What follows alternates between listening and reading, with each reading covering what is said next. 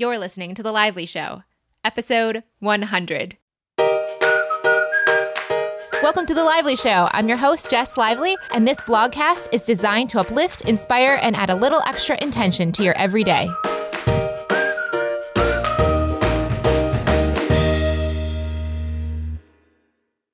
Welcome to the show, guys. Thank you so much, as always, for listening, especially today on episode 100. Today's sponsor is squarespace.com. Feel free to go over to squarespace.com slash lively for your free 14-day trial and use the code lively at checkout to get 10% off of your service. At the end of this episode, we will be speaking with Bryn Huntpalmer about squarespace.com in more detail.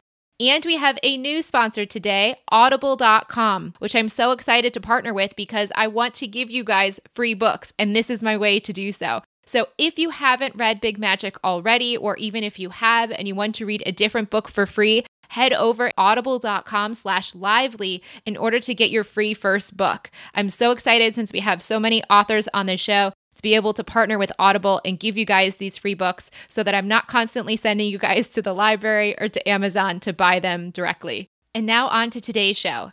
This is episode 100 with Elizabeth Gilbert on my 31st birthday.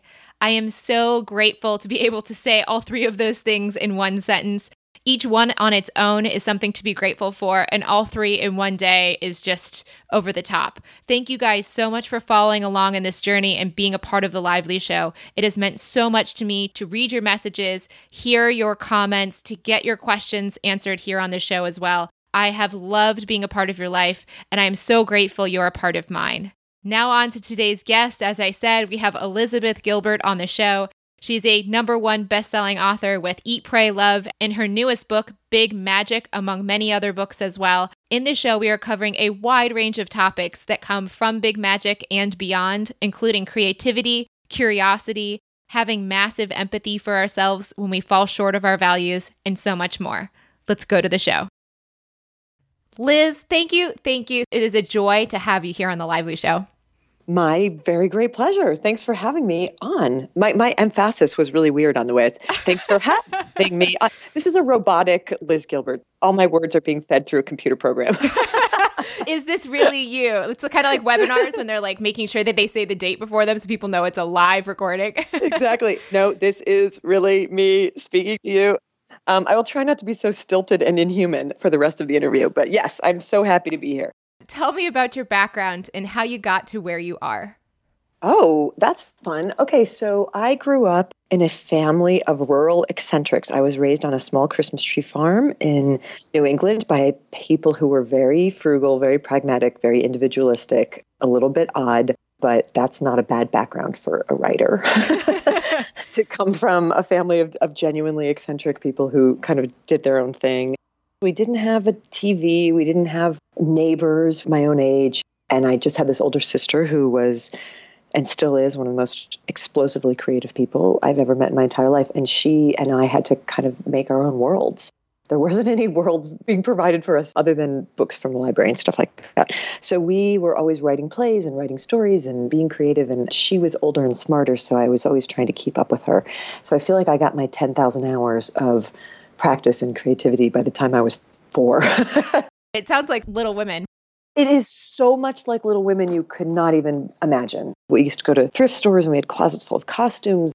You know, we really did live in this very imaginary world. And I think my sister once pointed out to me that because we also had a lot of farm chores and a lot of work, the only time that my parents wouldn't pull us away from whatever we were doing if they noticed us being idle and put us to work like moving wood piles or milking the goats or doing something, is if we were reading. She pointed that out. I hadn't noticed that, but that is true. I feel like we both very early on realized that books were a place where you were allowed to hide and it was respected, you know. So I don't think it's any accident that uh, she and I both became writers. So since then, I've written, I don't know, seven or eight books.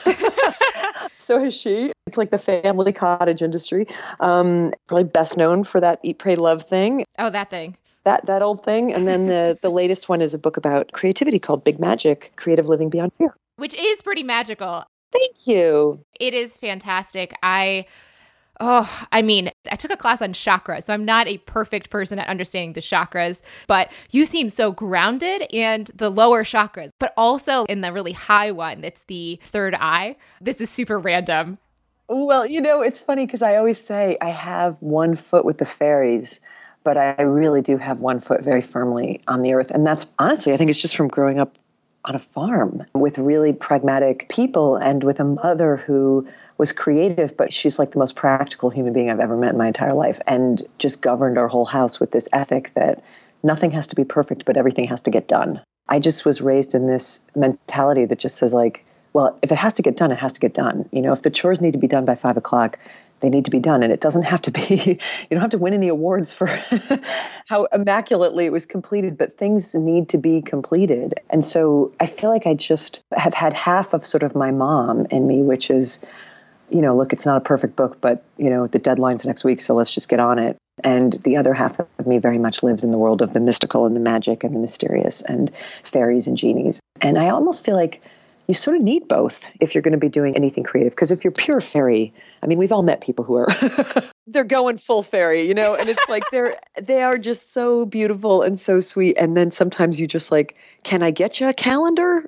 Can I help you with the checking account? Floating through life. Yeah. Yeah, you just want to tether that balloon a little bit. And then people who are just fully empirical and 100% rational and who walk around the world with that very grim, flat worldview that says nothing is going on here other than what I can see with my own eyes. That to me just feels like a very sad and very limited life. And so I feel like you, you kind of have to make room in yourself for both. You know, you got to pay the oil bill, but you can also like dance with the mystery at the same time. There is a way one of the things I know you and I share, and I am a kindred spirit with you, and I'm so excited to talk about this. What do you think about this heavy theme that seems to be online that if you're truly living a passionate life, you have to be doing it full time as a creative photographer, stationery designer, etc. What's your thought?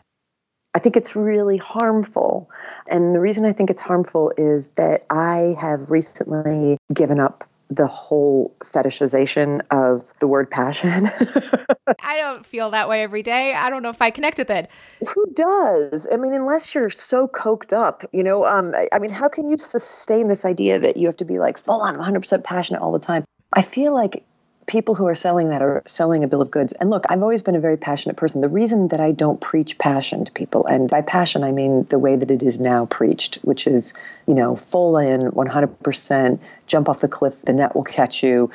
Everything you want in your life has to come through that conduit alone. Yeah. And, you know, if you want to look at it another way, it's the same about like, or your relationship. You have to find the one who's like the everything.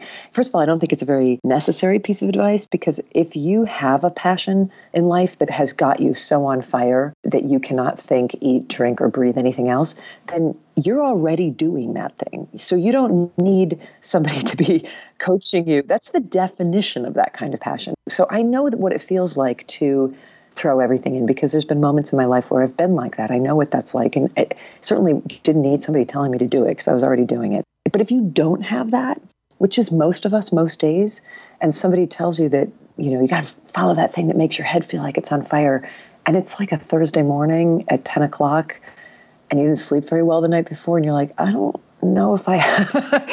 and I think the reason it can be dangerous to preach that to people is that when they don't see that tower of flame in their own life for which they would risk everything, they're often led to believe that there's something lacking in them or that they are excluded, you know, so that they can just think, well, I guess there's something wrong with me. I'm just lame and normal. Or they'll just be like, well, I guess creativity and excitement and exploration are for other people, not me.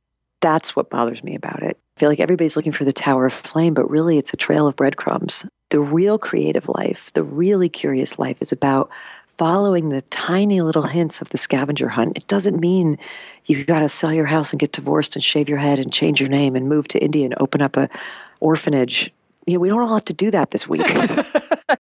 but what you do have to do is to be awake and alert and and and I'm using this word in the best possible way, entitled enough in your own life to believe that if there's something that's drawing you in, that's pulling your curiosity, that you're attracted to, that you're interested in, that you want to learn more about, that you want to engage with, you're allowed to look into it. And it might be nothing. You know, you might look into it for a week or two. You might like dedicate a weekend to a workshop. You might get up, you set your alarm a half an hour earlier every day and get up and kind of practice this thing. And it, and it might turn into nothing.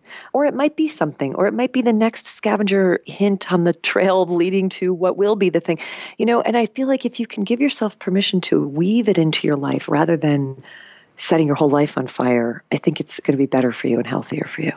Yes. And this idea of entitlement is very interesting because I can't remember with who you brought it up with in your podcast, but you mentioned entitlement and being entitled to live a creative life. One of the things about Gen Y, we are constantly, I wrote an article in the Huffington Post actually to contrast this, is this idea of we're entitled, and that's why baby boomers hate working with us, Gen X hates working with us, blah, blah, blah. And I can see from my own work with my clients and people in my own generation that feel entitled to get every single thing they want in their full time job in this specific way that's being touted online.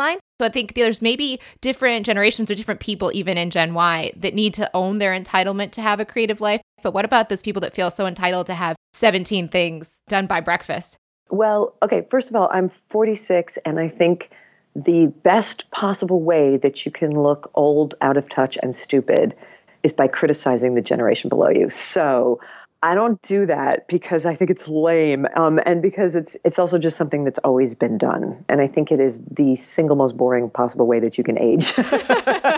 um, is to be like, oh, these kids and the rock and roll music. I've never been interested in that position. You know, I wasn't interested in it when I was 20 years old, and my generation was being told the same thing. And it's also too soon to tell. You know, it's a little too early to be determining what this generation stands for. We won't know for, for decades and years what was actually going on, right? So I stay out of that. And for me, the word entitlement, the way that I want to repurpose it and reclaim it, is not about saying, I deserve every outcome I want, because that to me is childish. And childishness is not limited to young people, by the way. um, you know, that is something that, that extends through all of us. We all have a, a, bit of that in us. The entitlement that I'm saying doesn't mean I want it, therefore I deserve it. You know, I read a magazine article that said I should have this, so where is it? The entitlement that I'm talking about is the entitlement that's got this sort of dignity. I call it barefoot dignity. You're just standing in your personhood in your bare feet, and you're not saying, I'm the greatest. You're saying, I am. I am a member of this society. I'm a child of God. I'm a human being on my path. And I want to tap into the most interesting and fascinating part of human consciousness, which is creativity. And I have the right to do that. I have the right to pursue that. I have the right to explore that. I have the right to play around with materials. I have the right to engage in this, even if I don't have the pr- proper kind of training, even if I don't have a permission slip from the principal's office, even if I don't have a degree, even if I don't have the backing of the right sort of people, even if I don't have the right contacts, even if I don't live in the right city. All of those things are erased by the kind of entitlement that I'm talking about that just says, I want to do this because I want to play with this mystery and I want to engage in this too, as my ancestors did, as your ancestors did. This is our shared human inheritance. The problem is when you start to say, and therefore I should get everything out of it that I want. Inspiration owes you absolutely nothing, absolutely nothing other than the pleasure of its company right? So this is why I'm constantly telling people keep your day job. Whenever anybody comes to me and says I'm quitting my job to write a novel, my palms get sweaty and I get hives. It's hard to say that to people because they hear it as you don't believe in me. And that's not at all what I'm saying when I say keep your day job.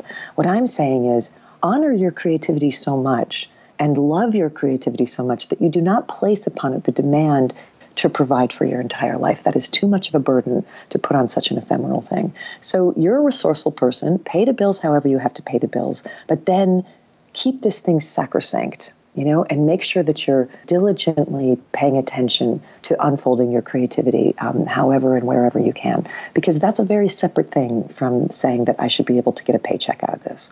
I didn't quit my day job till my fourth book, and that was Eat, Pray, Freaking Love. And I had written three books before that that were all published by major publishers, reviewed in the New York Times. Like it would have looked to an outsider like I already had it going on. And I refused to quit my many sideline day jobs of the ways that I made money because I never wanted my work to become anxiety producing. And when you drop everything and you quit everything and you risk everything, you put such an enormous amount of anxiety on the work that I think it's untenable. I can tell you how many artists I've seen destroy their creativity because they insisted that it's not real unless it pays the bills. And so they starve and then they become enraged and bitter and bankrupt and frustrated and anxious and depressed. And then they quit doing their beautiful creativity because they're like, well, that didn't work. You know, if, if that's what it feels like to throw 100% of myself at something, screw it. I'm not doing that. That's not what it means to throw 100% of yourself at something. It doesn't mean that you put yourself in mortal danger. It just means that you give it your entire heart. And then you, can, you take care of the real world on the real world terms. You are saying we are entitled to live from our values and we're not entitled to the outcomes. You're never entitled to the outcome. what is maybe seen about the generation or the stereotype is that they feel they're entitled to the outcomes versus being entitled to live their values. And that's what you're saying is we are all entitled to live what is most important to us. What's maybe a little bit short-sighted is that we're trying to get at all of our values in our career. we're entitled for our values, but it doesn't have to come from that one little place in our lives and we are not entitled to the outcomes none of us are entitled to any outcome ever. ever, ever, ever. I mean, this is the fiercest truth that there is about life on earth. You don't get to know how it's going to turn out. And, you know, the thing I'm always saying to creative people is that it's essential for you as a creative person to remain childlike in your worldview, which is to say, to hold on to your sense of wide eyed wonder, to remain exploratory, to remain curious, to remain open to new things, to see the world with new eyes every day.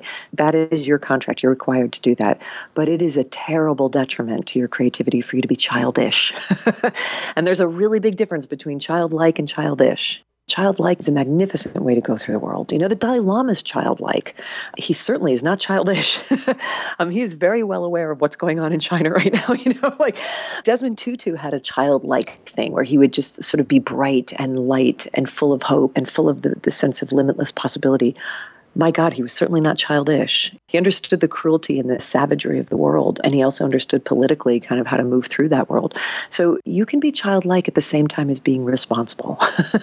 I mean, that's a word that just feels like such a drudgy kind of suburban word, but I love the word responsibility because with that word comes tremendous honor and dignity. You know, like the sense of you taking care of yourself and that you are able to take care of yourself in the world is the greatest possible way to walk this world, especially for women.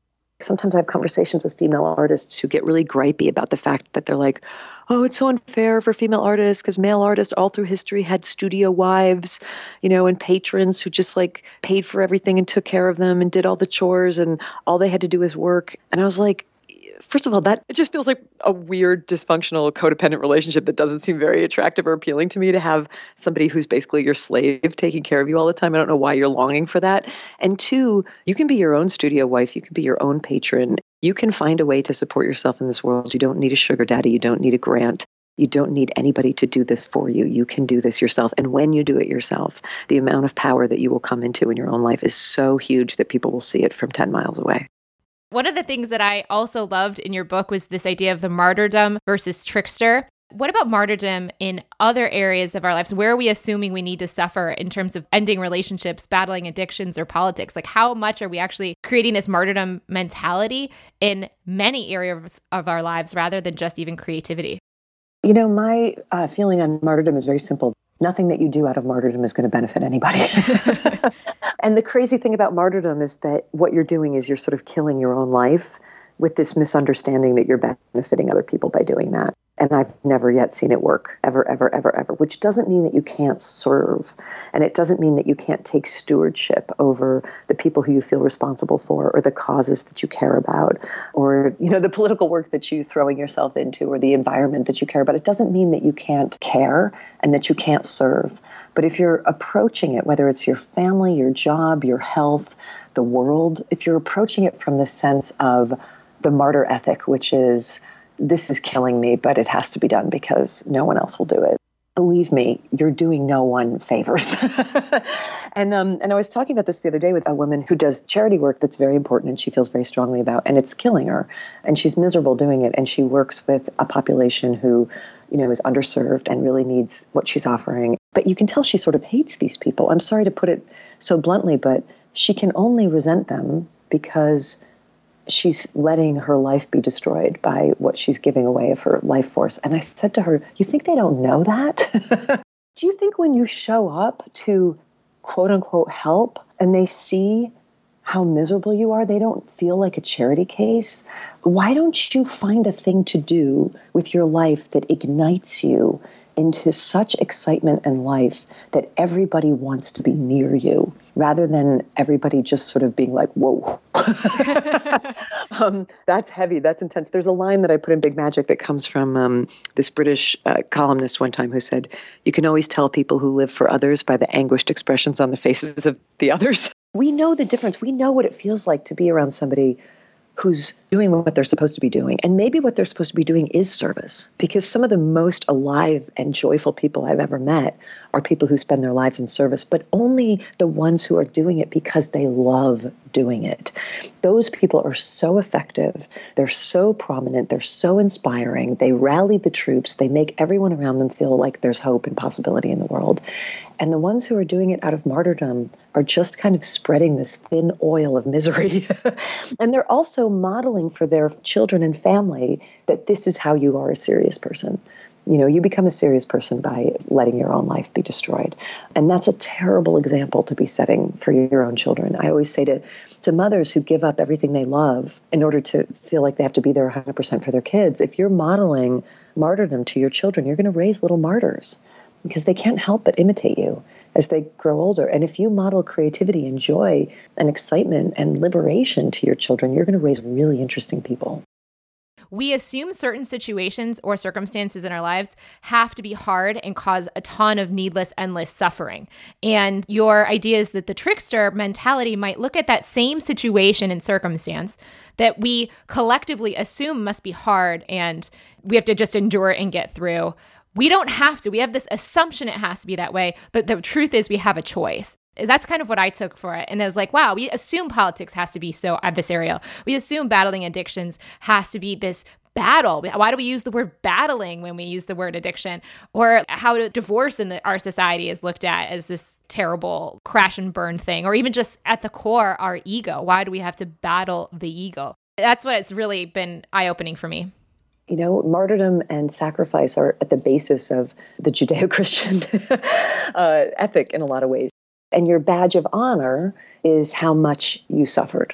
Look, I'm not denying that this world is a place of suffering and pain and that terrible things happen to people and that we have to go through terrible things in our lives that befall us randomly. And I don't even you know, even as a hippie trippy person that I am, I won't even dismiss that stuff by calling it karma or saying something really arrogant like, oh, God never gives you more than you can handle, which is the, the worst possible thing you can say to somebody who's going through something that is objectively just terrible.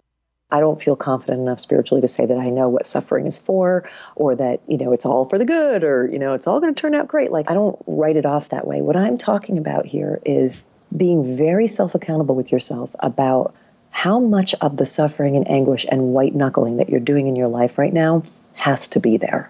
And how much of it have you just married because of some sort of an idea that this is what life looks like? And the trickster mentality starts to look at the stuff that's going on in your life and say, can we game this? Does it have to be like this? You know, I think sometimes what happens when people get married to their martyrdom is that they're suffering from a failure of the imagination that there's an imagination shortcoming there that's saying, well, you know, dig down, push harder. Blah. And the, the really enlightened kind of explosive imagination will look at that situation and be like, there's got to be a shortcut around this. and the shortcut isn't, I don't mean a cheap shortcut, I mean a clever one, a way to sort of, you know, I'll give you an example just, just from my own career, right? So, my last book before this, The Signature of All Things, one of the things that happens in book publishing is that oftentimes the author gets into wars and battles against the publisher for various disagreements on how things should be presented. It can be sometimes a combative relationship. Sometimes you act as partners and sometimes you act as adversaries. And I don't like adversarial scenarios because I don't think they're very creative and, and I've never seen like inventive, interesting things come from them.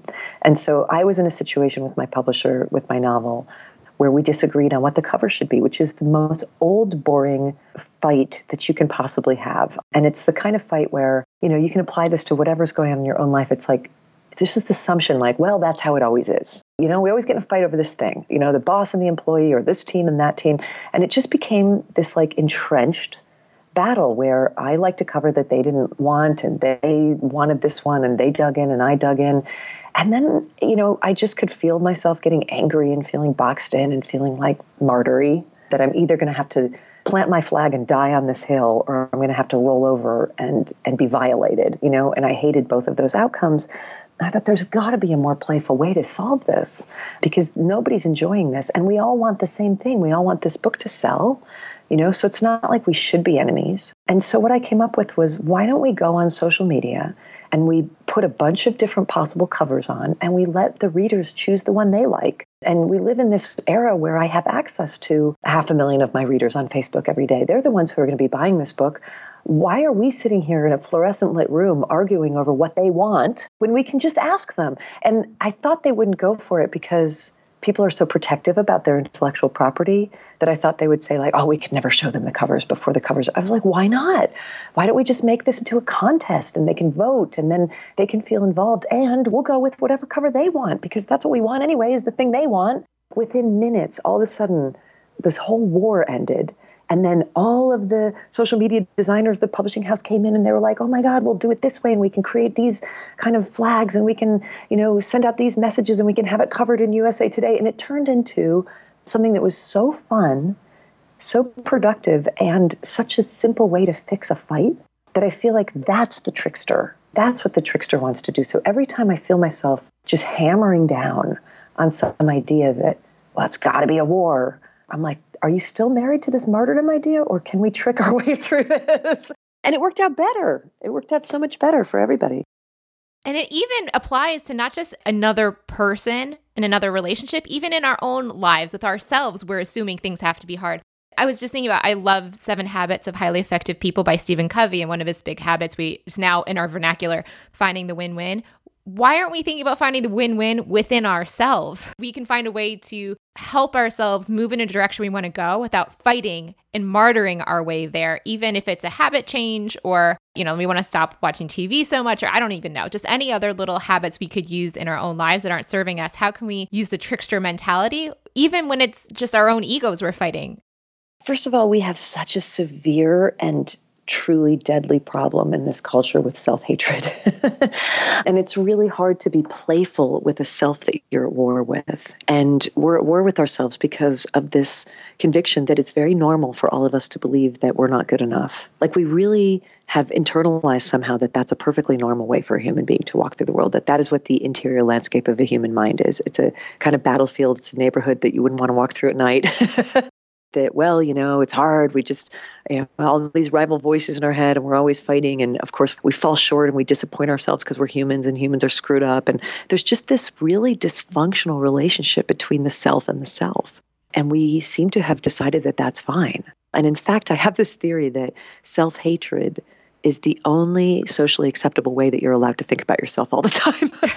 Because otherwise, you're a narcissist. Well, the thing is, we're all narcissists, right? We all think about ourselves all the time. But my husband made this wonderful point the other day. He's from Brazil, which wears like slightly different ideas about joy than we have here in North America. But he said, look, the reason happy people are so great to be around is that most of us spend our entire lives just thinking about ourselves. That's sort of what it is to be a human being. But a miserable person thinks about themselves 100% of the time because they're so obsessed with their own misery and their own sadness and so distracted by their own pain that that's literally the only thing they can think about. Happy people have a little bit more freedom where they only think about themselves like 98% of the time. and then they have like 2% left over to be engaged and to be reactive and to be playful and to be having a good time. So so I think the sort of first step there is to ask yourself whether you actually believe that you're allowed to not hate yourself, whether you're allowed to extend some sort of friendly, light, playful, sympathetic idea towards yourself so that you're not constantly beating yourself with a stick. Because if you're constantly beating yourself with a stick, then of course you think that everything has to be a war, because the war begins with the one that you're having 24 hours a day against yourself. The joy and the playful and the beautiful life begins when you finally put that stick down and just say to yourself with the greatest kindness, I don't want you to suffer anymore.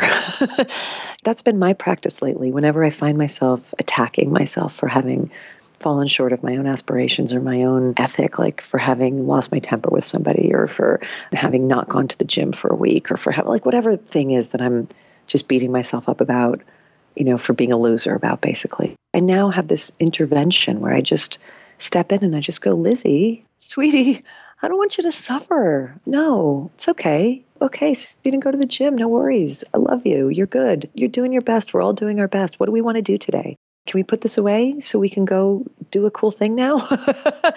um, or reach out to a friend and see how they're doing instead of just sitting here in the dark, hitting ourselves over the head?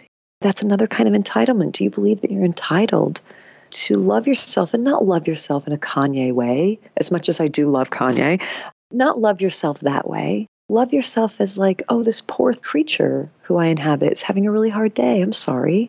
Empathy empathy, just gentleness, you know. We're so hard and mean to ourselves and then and then we expect that we can learn how to be compassionate and graceful and open and kind to others when we just treat ourselves like just so terribly.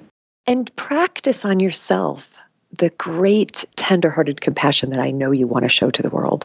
You look, if, if anyone is listening to this, then you're like us, right? like you want to be good. You want to practice kindness. You want to be somebody who goes to the world with an open, friendly face. You want to be forgiving. You want to be gentle. Like, we wouldn't be here having this conversation if we weren't the kind of people who seek that. So, look, you, you conveniently, 24 hours a day, you live with somebody that you can practice all that stuff on. I love the sort of ethic of, I'm the worst meditator. Yes. I suck at compassion. I got to be more compassionate. Come on. You know, it's just this like really aggressive everybody just calm down. It's okay. it's okay. You're okay. It's just please try to extend a friendly hand towards your sweet, troubled, anxious self. You don't seem to have this. Maybe it's coming from the fact that you've been deeply rooted in not being attached to outcomes for so much of your life and career in terms of you've had this huge success. So people look at you and go, well, you know, she's famous. It's easy for her to say she's had this extreme situation happen in her life, but I think you're so grounded in this because you never demanded that that outcome happen, maybe. Well, I always wanted it, Jess, you know, and I feel like this is a really important point to be made. Don't go thinking that I don't want Big Magic to be a number one New York Times bestseller, because I do. I have an ego that's very strong and it wants the same thing everyone else's ego wants, which is everything. It wants everything. It wants 10 of them. It wants them in blue and it wants it tomorrow morning at 7 a.m. You know, like it wants, it doesn't know how to do anything but want. That's the definition uh, of an ego. Don't be kidded into thinking that I've conquered that or that doesn't exist within me because it absolutely does. Here's the thing though I know that's not the only thing that I am. And I also know that I'm never going to get rid of that thing. because I also know that that's the common human denominator of what it means to be a person. I had a friend who was a, a Freudian therapist who had a great line that said, Desire is the design flaw. It's the glitch in the software system. We all have that. And beautiful things can come out of that desire because that's where the urge to make art comes from and it's where the urge to have romance comes from and to explore the world. All of that is sort of ego driven from wanting. I want stuff. I'm full of want. I'm full of brimming over with want and always was. But i'm not only that. I'm not only that. There's other parts of me that i think are more interesting. And the part of me that i think is the most interesting is my soul. My soul just wants wonder and connection and creativity and you know forgiveness and empathy. My soul wants such good things. And my soul can be absolutely fine even when my ego is taking a battering. You know on one hand yeah i'm really successful. It's easy for me to say yeah it's all good it's all cool. Like what well one of the side effects of me being prominent is that people attack me a lot and i don't like it. It's really painful to read a really savage takedown review of a book that I worked on for four years. That's never a joy for me. And I'm not an enlightened enough being that I can read that and I don't have a physiological reaction to it. My heart will race, my stomach will turn into knots. I'll start to feel bad about myself. I'll start to have revenge fantasies about that person. I have all the same reactions that anybody would have when they get attacked. And I get attacked a lot. But then the efficient thing is like, I feel that and I'm like, wow, this sucks. like, this hurts and this is mean and I don't like it. And part of me wants to either punch that person or run away and hide. And then I can check in with my soul and be like, how you doing, soul? And my soul's like, I'm good. And that's the part that's not attached to the outcome. So when you speak for not being attached to outcomes, it's coming from your soul, yeah. even though the ego would still technically like that if it was at all possible. Yeah. I mean, look, if my ego was the only thing that I was, I mean, I had seven years of rejection letters before I ever got published. I would have had one. if my ego was the only thing that I am. I would have had one. One rejection letter and have been like such a blow that that would be it for me. But my soul said to me, Well, I want to keep doing this. This is really fun and inventive. And I want to make up stories and I want to play with creativity and I want to, I don't care. you know, it doesn't care. That part of me doesn't care. But I think we have to be very honest and very realistic and again, very compassionate with ourselves about all the different parts of us. If you're like using the fact that you have an ego as another reason to beat yourself up and be mean to yourself, you're not doing yourself any favors because that thing's not going away.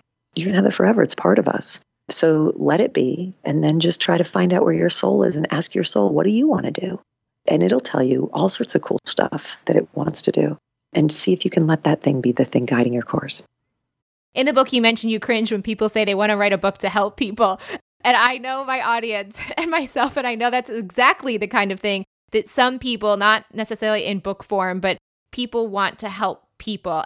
So I'd love to hear why it makes you cringe and how we can look at it differently. Well, whenever somebody says that they want to write a book and I say why and they say I want to help people, my first reaction is, "Oh God, please, please don't." yeah, I want to go into it. Why? Why so? Please don't. Please don't help me because it makes I have this weird reaction where I immediately recoil because I'm like, "Oh God, don't impale me. Please don't impale me with your wanting to help me." please, you know, like, oh, geez, I'm having a hard enough time already, right? So there's, you know, part of it is that it's like when you're being impaled by somebody else's well intended goodness, sometimes it can feel like an attack. But for me, it's more like as a creator, as somebody whose religion and mysticism and whole life is all about creativity, I know for a fact that that is not a particularly generative model for creativity. I know that that might become an obstacle for you.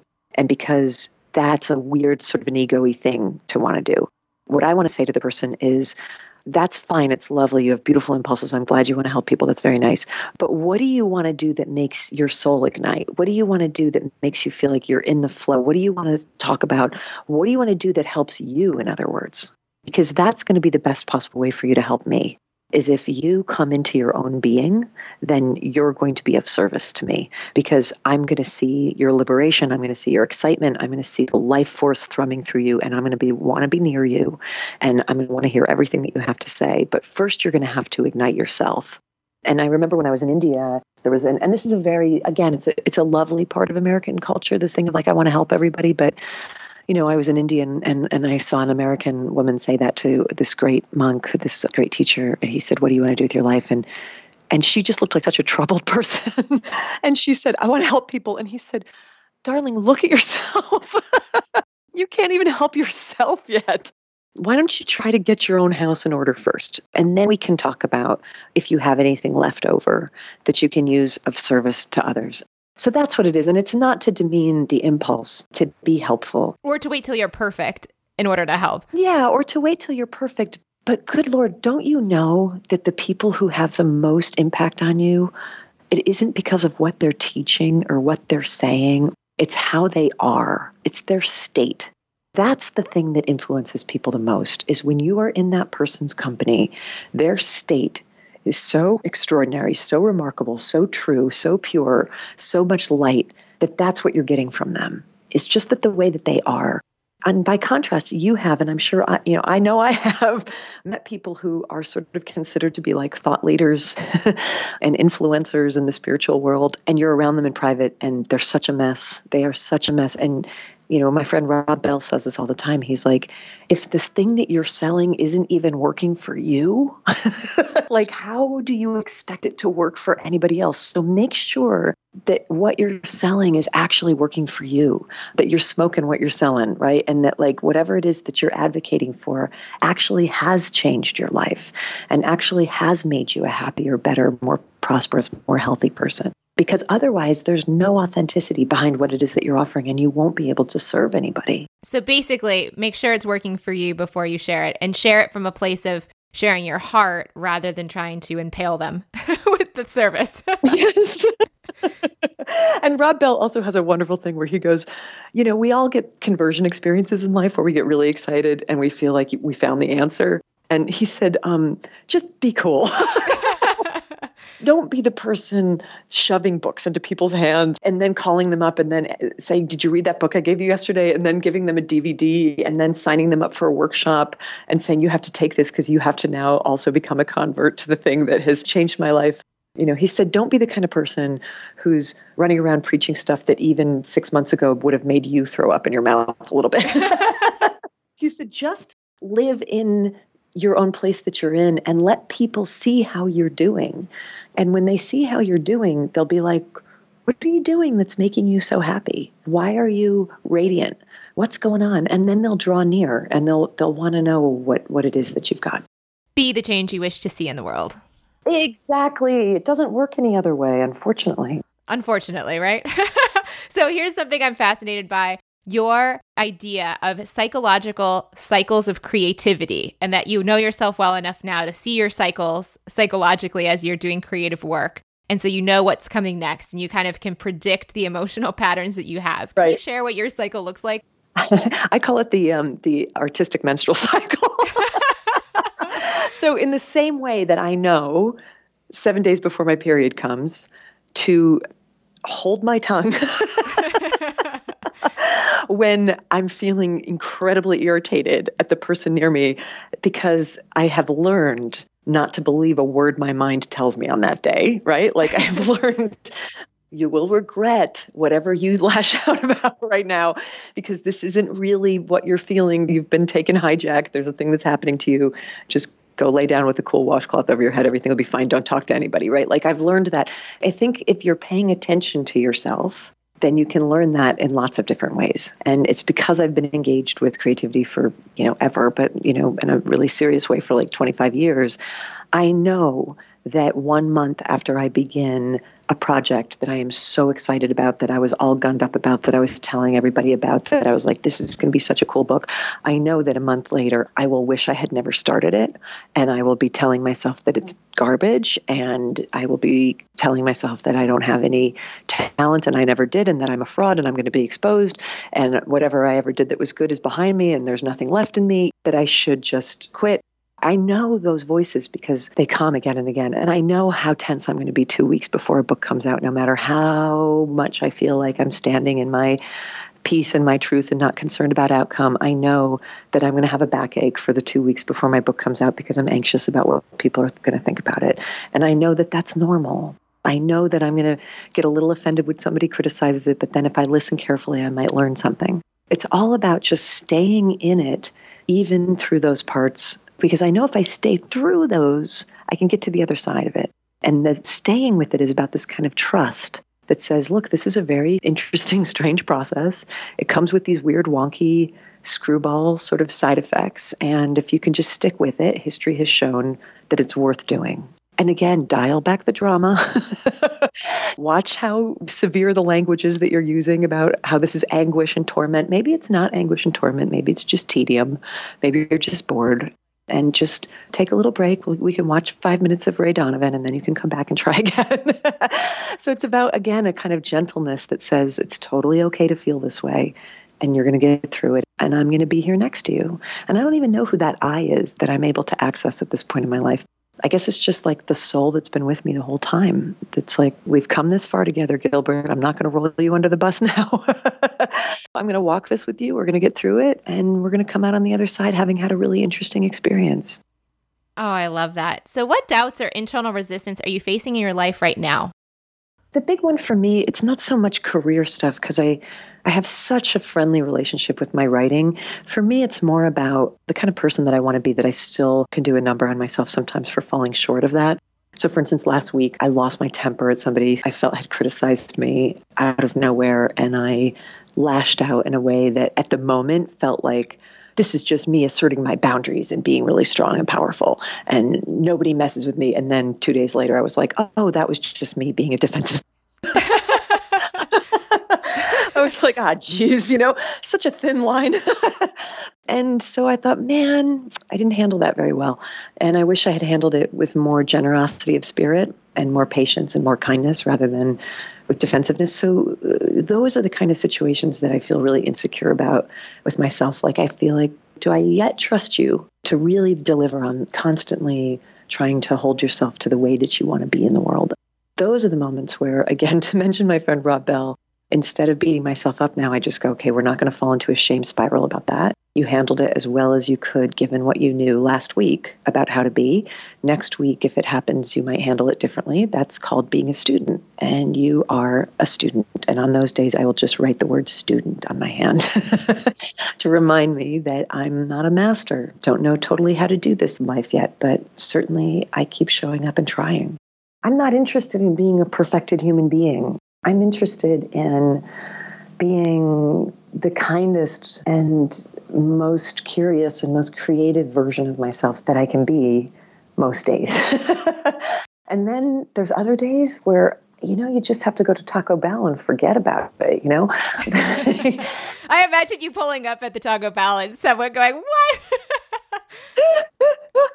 and I'll say to them, I just wrote a really nasty, snarky email to somebody that I regret, and I was, can I just have it, three of those? Taco Bell is your therapist? Yeah, three gorditos, whatever has the most cheese. And then you try again. I had a wonderful yoga teacher one time who said standing poses are a very good place to learn that because she said, we do tree pose and you get all wobbly. And she says, some days you have your balance and some days you don't. And that is just how it is. It's not a crime to fall short of what you might have wanted to be, but it is a terrible crime and a sin and a pity to then abuse yourself for not having been what you wanted to be. That's not going to get you anywhere. In that moment, you needed the kindness more than anyone else in that circumstance. The only response eventually is kindness for yourself, which you didn't get in the first place. I wish I'd caught that a little sooner, but yeah. I mean, I kind of unleashed my inner like queen of dragons, you know, and she doesn't come out very often. And what happens, I think, where I get deceived is that when that's happening, there's something a little bit exciting about that. Like, oh, you think I'm a nice person you can push around? Well, wait till you see the like you just like blow fire at somebody and then you're like, I'm so badass. and then later you're like, oh, I don't know if the Dalai Lama walks around fist pumping the air like, I schooled them. I don't think that's really what you want to be. That's really fascinating. Even just listening to you, especially on your podcast, it was so clear how much heart and how much energy you are radiating. And it's fascinating to hear that some part of your ego wants to show that you're not just that, too. I am the one who knocks. my inner Walter White. You know, look, that's one of the things I can be. I just, I'm learning that as satisfying as that might be at times, and like I can trick myself in that moment to think this is what a powerful woman is. There's a way I could have done that that would have set the boundary just as firmly while also acknowledging that other person's humanity. That's where I fell off the wagon. and that's just something to be learned. I was like, okay, so that didn't feel good. So next time we'll try again, try again. Fortunately, if you're still here, if you're not dead yet, you know, you're still a student. You got another chance. Okay, so last question, Liz. What would you tell someone who's just starting out on this journey? Look, I'm a broken record about this, but I would say follow your curiosity, follow your curiosity, follow your curiosity. It is the most magnificent, beautiful, generous human trait. It doesn't take anything from you. You know, like passion, as exciting as it is and as much as we all want it, passion demands the full commitment. You know, and, here's the definition. Here's how you can know that. Everyone just take a moment and think back on the most passionate love story of your life. How'd that go? How'd that end up for you? And what kind of condition were you in when it was over and passion had taken the toll that it takes, which is to take everything out of you? Just back off for a while on the fetishization of passion and learn to trust the very friendly, very loving impulse of curiosity and learn to believe that if you are interested in something, no matter how tiny and insignificant and random and useless it may seem, that that's for a reason that the curiosity channel is where God sprinkles the breadcrumbs on the great trail to find ourselves. And that if you can just be conscious enough and trusting enough and faithful enough and, yeah, entitled enough to believe that you're allowed to pursue that wherever it may or may not lead, then you will live a very creative life and you will live a very beautiful life. Oh, that's beautiful. Liz, thank you so much for joining me today on the show. And thank you for inadvertently celebrating my birthday with me. ah, I just let's just make it advertent. Congratulations on your birthday. I'm glad you're here. and thank you for having me on and for letting me talk about my favorite thing in the world. And there you have it. Thank you so much for listening. And Liz, thank you so much for coming on the show. If you would like to send Liz a message, feel free to head over to Twitter at Gilbert Liz. And if you want to find me on Twitter, Instagram, or Snapchat, you can find me at Jess C as in Curiosity Lively. And for show notes for today's episode, head over to jesslively.com slash Elizabeth Gilbert. And remember to get your free audio copy of Big Magic or any other book of your choice by heading over to today's sponsor, audible.com slash lively. Now, before we share who's coming up next week on The Lively Show, let's talk with Bryn Huntpalmer about squarespace.com. Hey, Bryn, thank you so much for coming on the show today. Thanks for having me, Jess. I am so excited to share you and your podcast. So tell us a little bit about yourself. My name's Bryn Huntpalmer, and I'm a mom to two kids living in Austin, Texas. And I recently launched a podcast called The Birth Hour, which features women telling their birth stories of all shapes and sizes in their own words. How far into the season are you? We just had episode five, so pretty pretty new, but the response has been really great. It's been climbing the charts on iTunes, I hear yeah, I did a little screenshot and had a little party when I saw it as number one in new and noteworthy for our category. That is exciting. So tell us why you chose to use Squarespace for the website for the podcast. I just love the way Squarespace websites look. They're so crisp and fresh and professional looking. And I had used WordPress in the past for my blog, and I knew I wanted to make the switch. And so I was a little nervous about trying it out for podcasting because there's not a whole lot of information out there for using Squarespace for podcasting, but everything is all in one place on Squarespace. So I was able to make it work really easily and get the website up quickly without spending like a ton of late nights like I used to with WordPress trying to figure out all the different plugins and things like that. I hear that you have been building your email list through Squarespace pretty effectively as well. Yeah, it's really great for doing freebies. And so you can create a form that people fill out and then when you, they get to the thank you page, you can attach the freebie right there. So they get it right away. And then all of their information goes straight to um, whatever email subscriber system you have set up. I use MailChimp and it's all integrated. So it goes straight into your email list with MailChimp, which is really cool. And I also used it before I even launched. I put a cover page on my Squarespace website. Really, all that took was throwing up a picture and putting a, a find out when the podcast goes live little note on there, and people were filling out the form, and my email list was built before I even launched, which was pretty cool. That is awesome. And so, for any other new podcasters out there who are trying to consider which website platform to choose, what would you tell them? I would say don't be afraid to try something that not everyone's doing. I know that when you Google podcast websites, it's usually a lot of information about WordPress and plugins that can help you podcast via WordPress.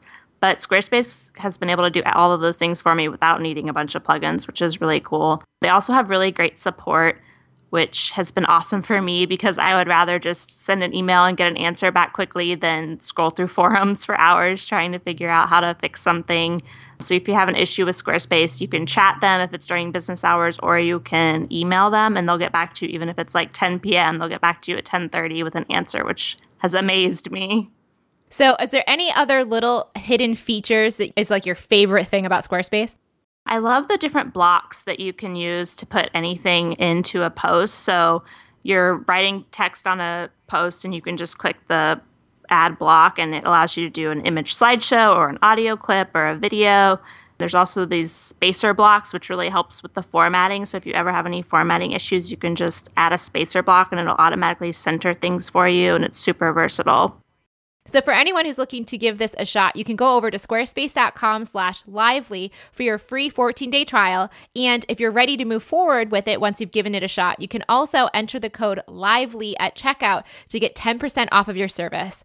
Bryn, where can people find you online? My website is thebirthhour.com, or you can just search The Birth Hour in iTunes. And I'm also on Instagram and Twitter at The Birth Hour. Awesome. Thank you so much for coming on the show, hun. Thank you. And now for a sneak peek. Next week on the show, Lewis Howes of the School of Greatness podcast and lewishowes.com is coming on the Lively Show. He has a new book coming out called The School of Greatness, which we'll be talking about more, and we'll be discussing things that he has never shared before in other interviews. I cannot wait to share this episode with you. And until then, may something wonderful happen to you today.